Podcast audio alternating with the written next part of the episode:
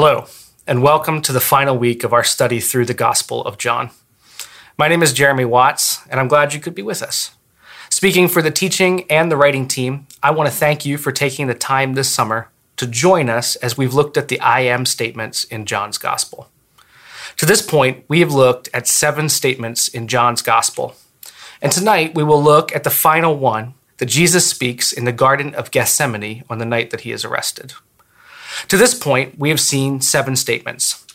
In John chapter 6, Jesus is speaking after the miraculous feeding of the 5,000. And he states, I am the bread of life. Whoever comes to me shall not hunger, and whoever believes in me shall never thirst. In John chapter 8, after dispelling a mob of religious leaders who wanted to stone the woman who was taken in adultery, Jesus stated, I am the light of the world. Whoever follows me will not walk in darkness, but will have the light of life. This irritated the religious leaders when Jesus said this. And he only irritated them further when later in John chapter 8, Jesus stated definitively, Before Abraham was, I am, taking upon himself the divine name that God had given to Moses all those years ago. Jesus continued to irritate and to aggravate the religious leaders in John chapter 10. When dealing with the Pharisees, he stated, I am the door of the sheep, and I am the good shepherd who lays down his life for the sheep.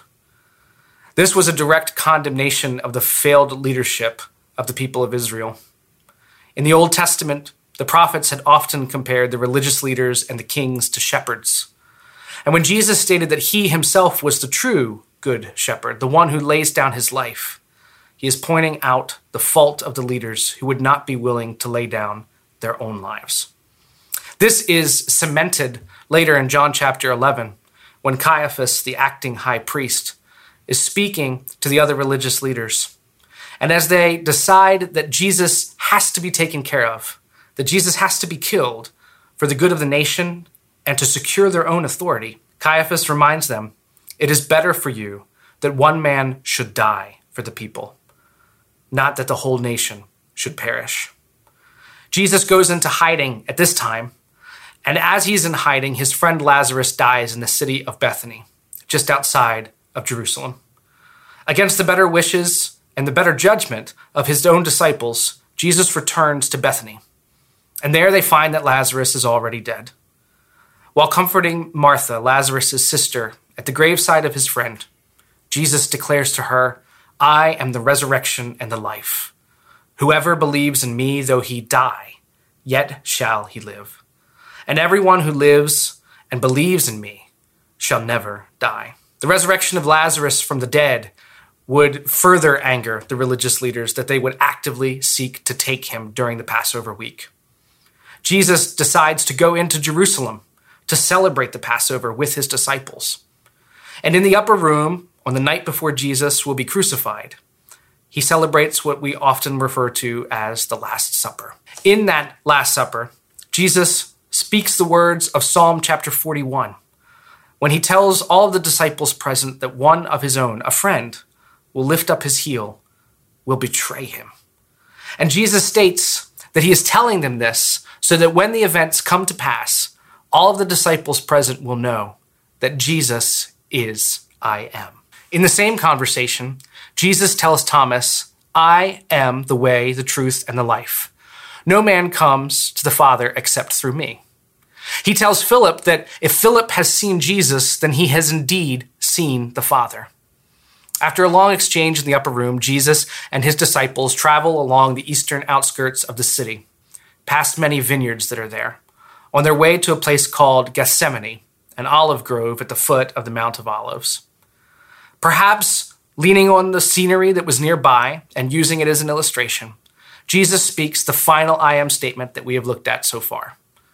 In John chapter 15, Jesus says, I am the true vine, and my Father is the vine dresser. To this point, Jesus has been using the I am statements in two ways. Jesus has been using the I am statements first to cement his identity as God.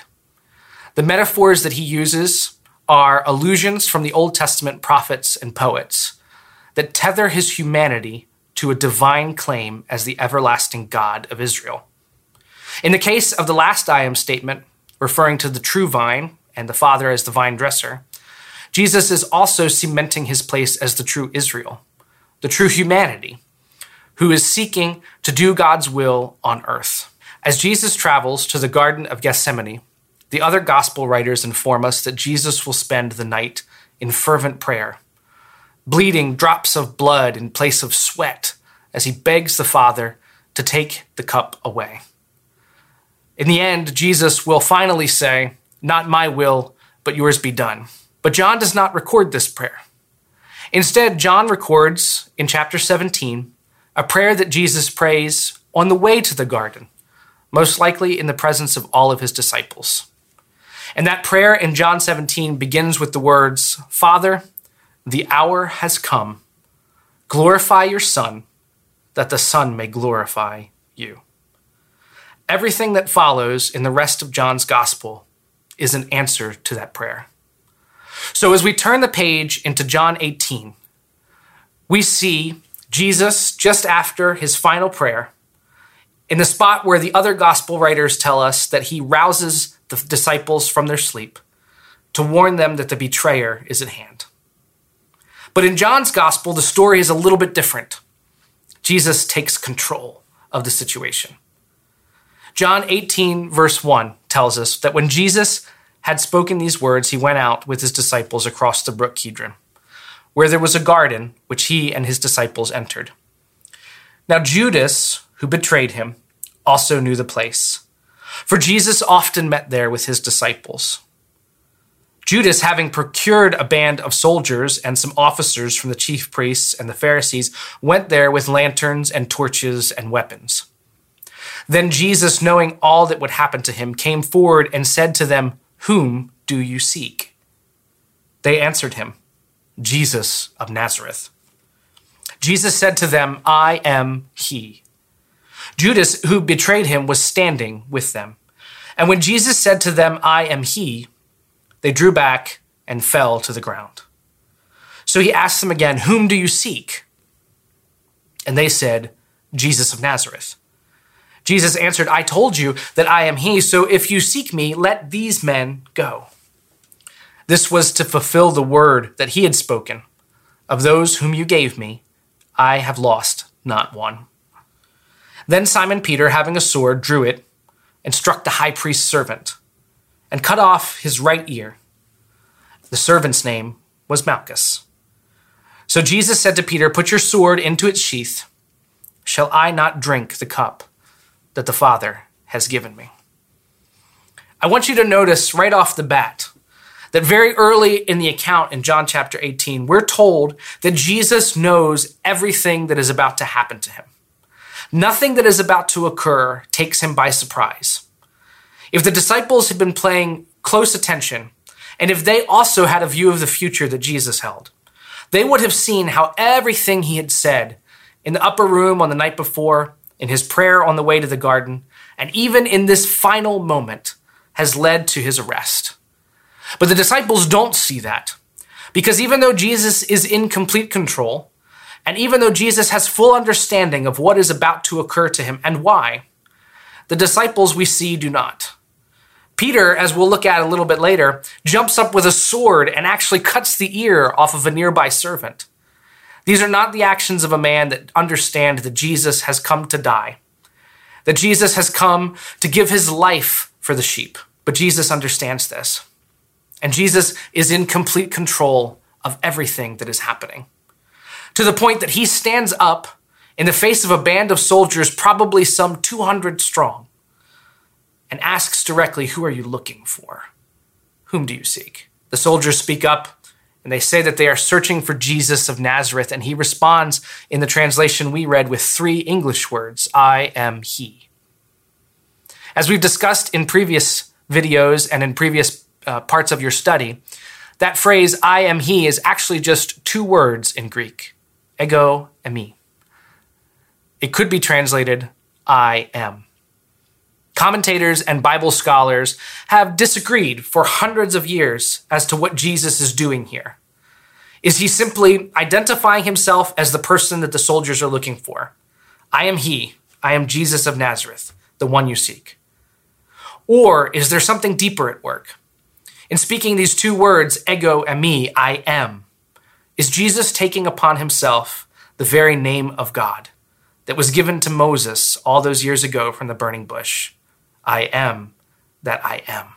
From the language itself, it is unclear. However, from the reaction of the soldiers, we see something divine at work. Whatever Jesus' intent in speaking those words, and however he spoke them, there was some force behind those two words that drove 200 soldiers to their knees. Perhaps it was the weight of the glory of God.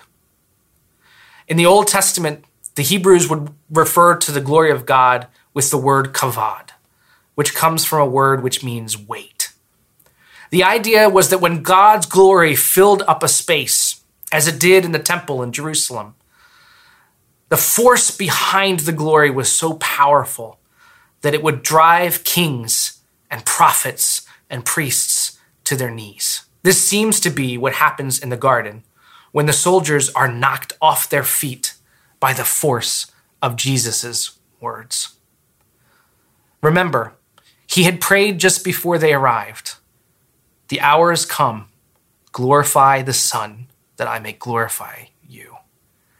And in the utterance of those two words, two very simple, everyday sort of words, God displays a flash of his glory in the Son.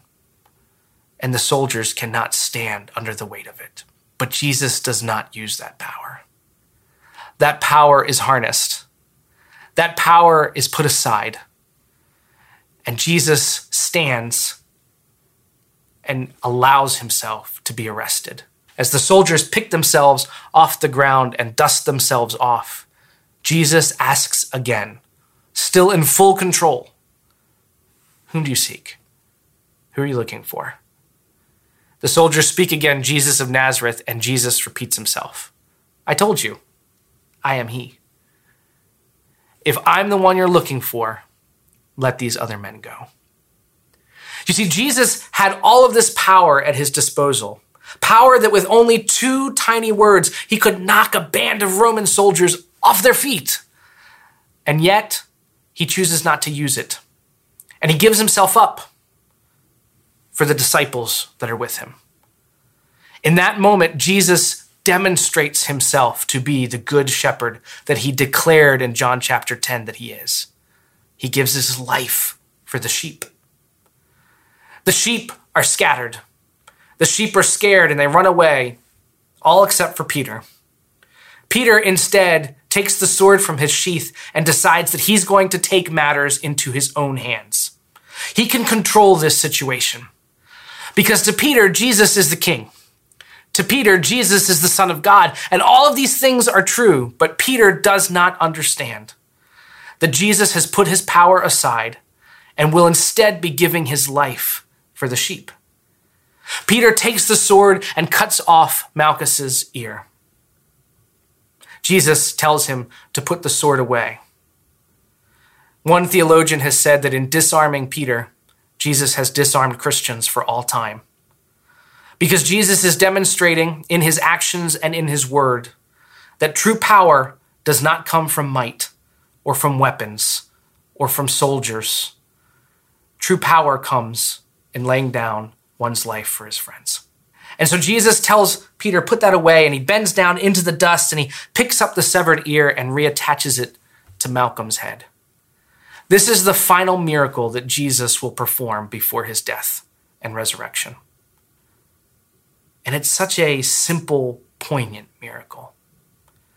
In a moment when he could use the power of his words to destroy an army, he instead takes the time to reach into the dust and to attach an ear to a lowly servant who has come to arrest him. This is the grace of God.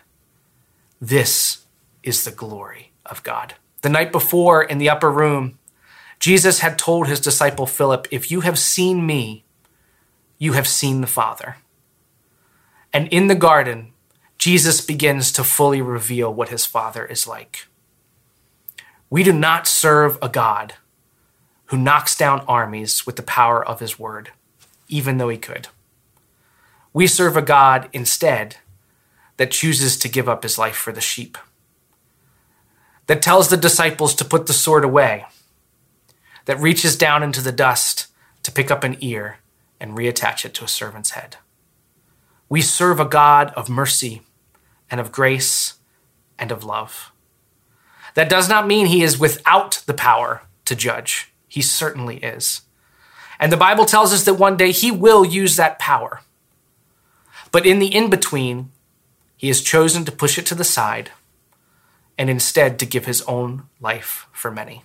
This is counter to everything that we believe and understand as humans. We see power and we want to reach out and grab it. That's what the disciples wanted. They wanted Jesus to lead a revolution. They wanted Jesus to conquer Rome and bring Israel to glory once more with them at his side as rulers. But Jesus did not come to lead a revolution. Jesus did not come to reorder the authorities of this world and to give his own people power. Jesus came to lead a resurrection, to reorder the powers of sin and death, and to give his people life by giving up his own. That is what we see in the final I am of Jesus in the Gospel of John. We see a God with all of his infinite power put it aside and say, It is enough, and lay down his life for his sheep. The playwright Thornton Wilder wrote a collection of short plays that could all be performed in three or four minutes by three actors at most. One of those plays was called And the Servant's Name was Malchus. In the story, which takes place in heaven years from now, Malchus is quite a troublemaker. Not because he does anything wrong, not because he sins, but because he has one gripe, one grief with heaven. And he often shows up at the door of the king's mansion to complain. After many attempts, Gabriel, the gatekeeper, finally lets him through, and Malchus stands in the presence of Jesus. Jesus speaks to Malchus and asks him, What could his one complaint in heaven possibly be? And Malchus explains that whenever anyone in heaven is thought of on earth, they can feel it. And so Malchus, when he's thought of on earth, in the midst of the joy of heaven, he can feel that he's being thought of and he knows what people are thinking about. And because his name is here in this story in John chapter 18, when people read his name and think of Malchus, the thought that they have is, wow, he's ridiculous. He gets his ear cut off in a garden. what a loser.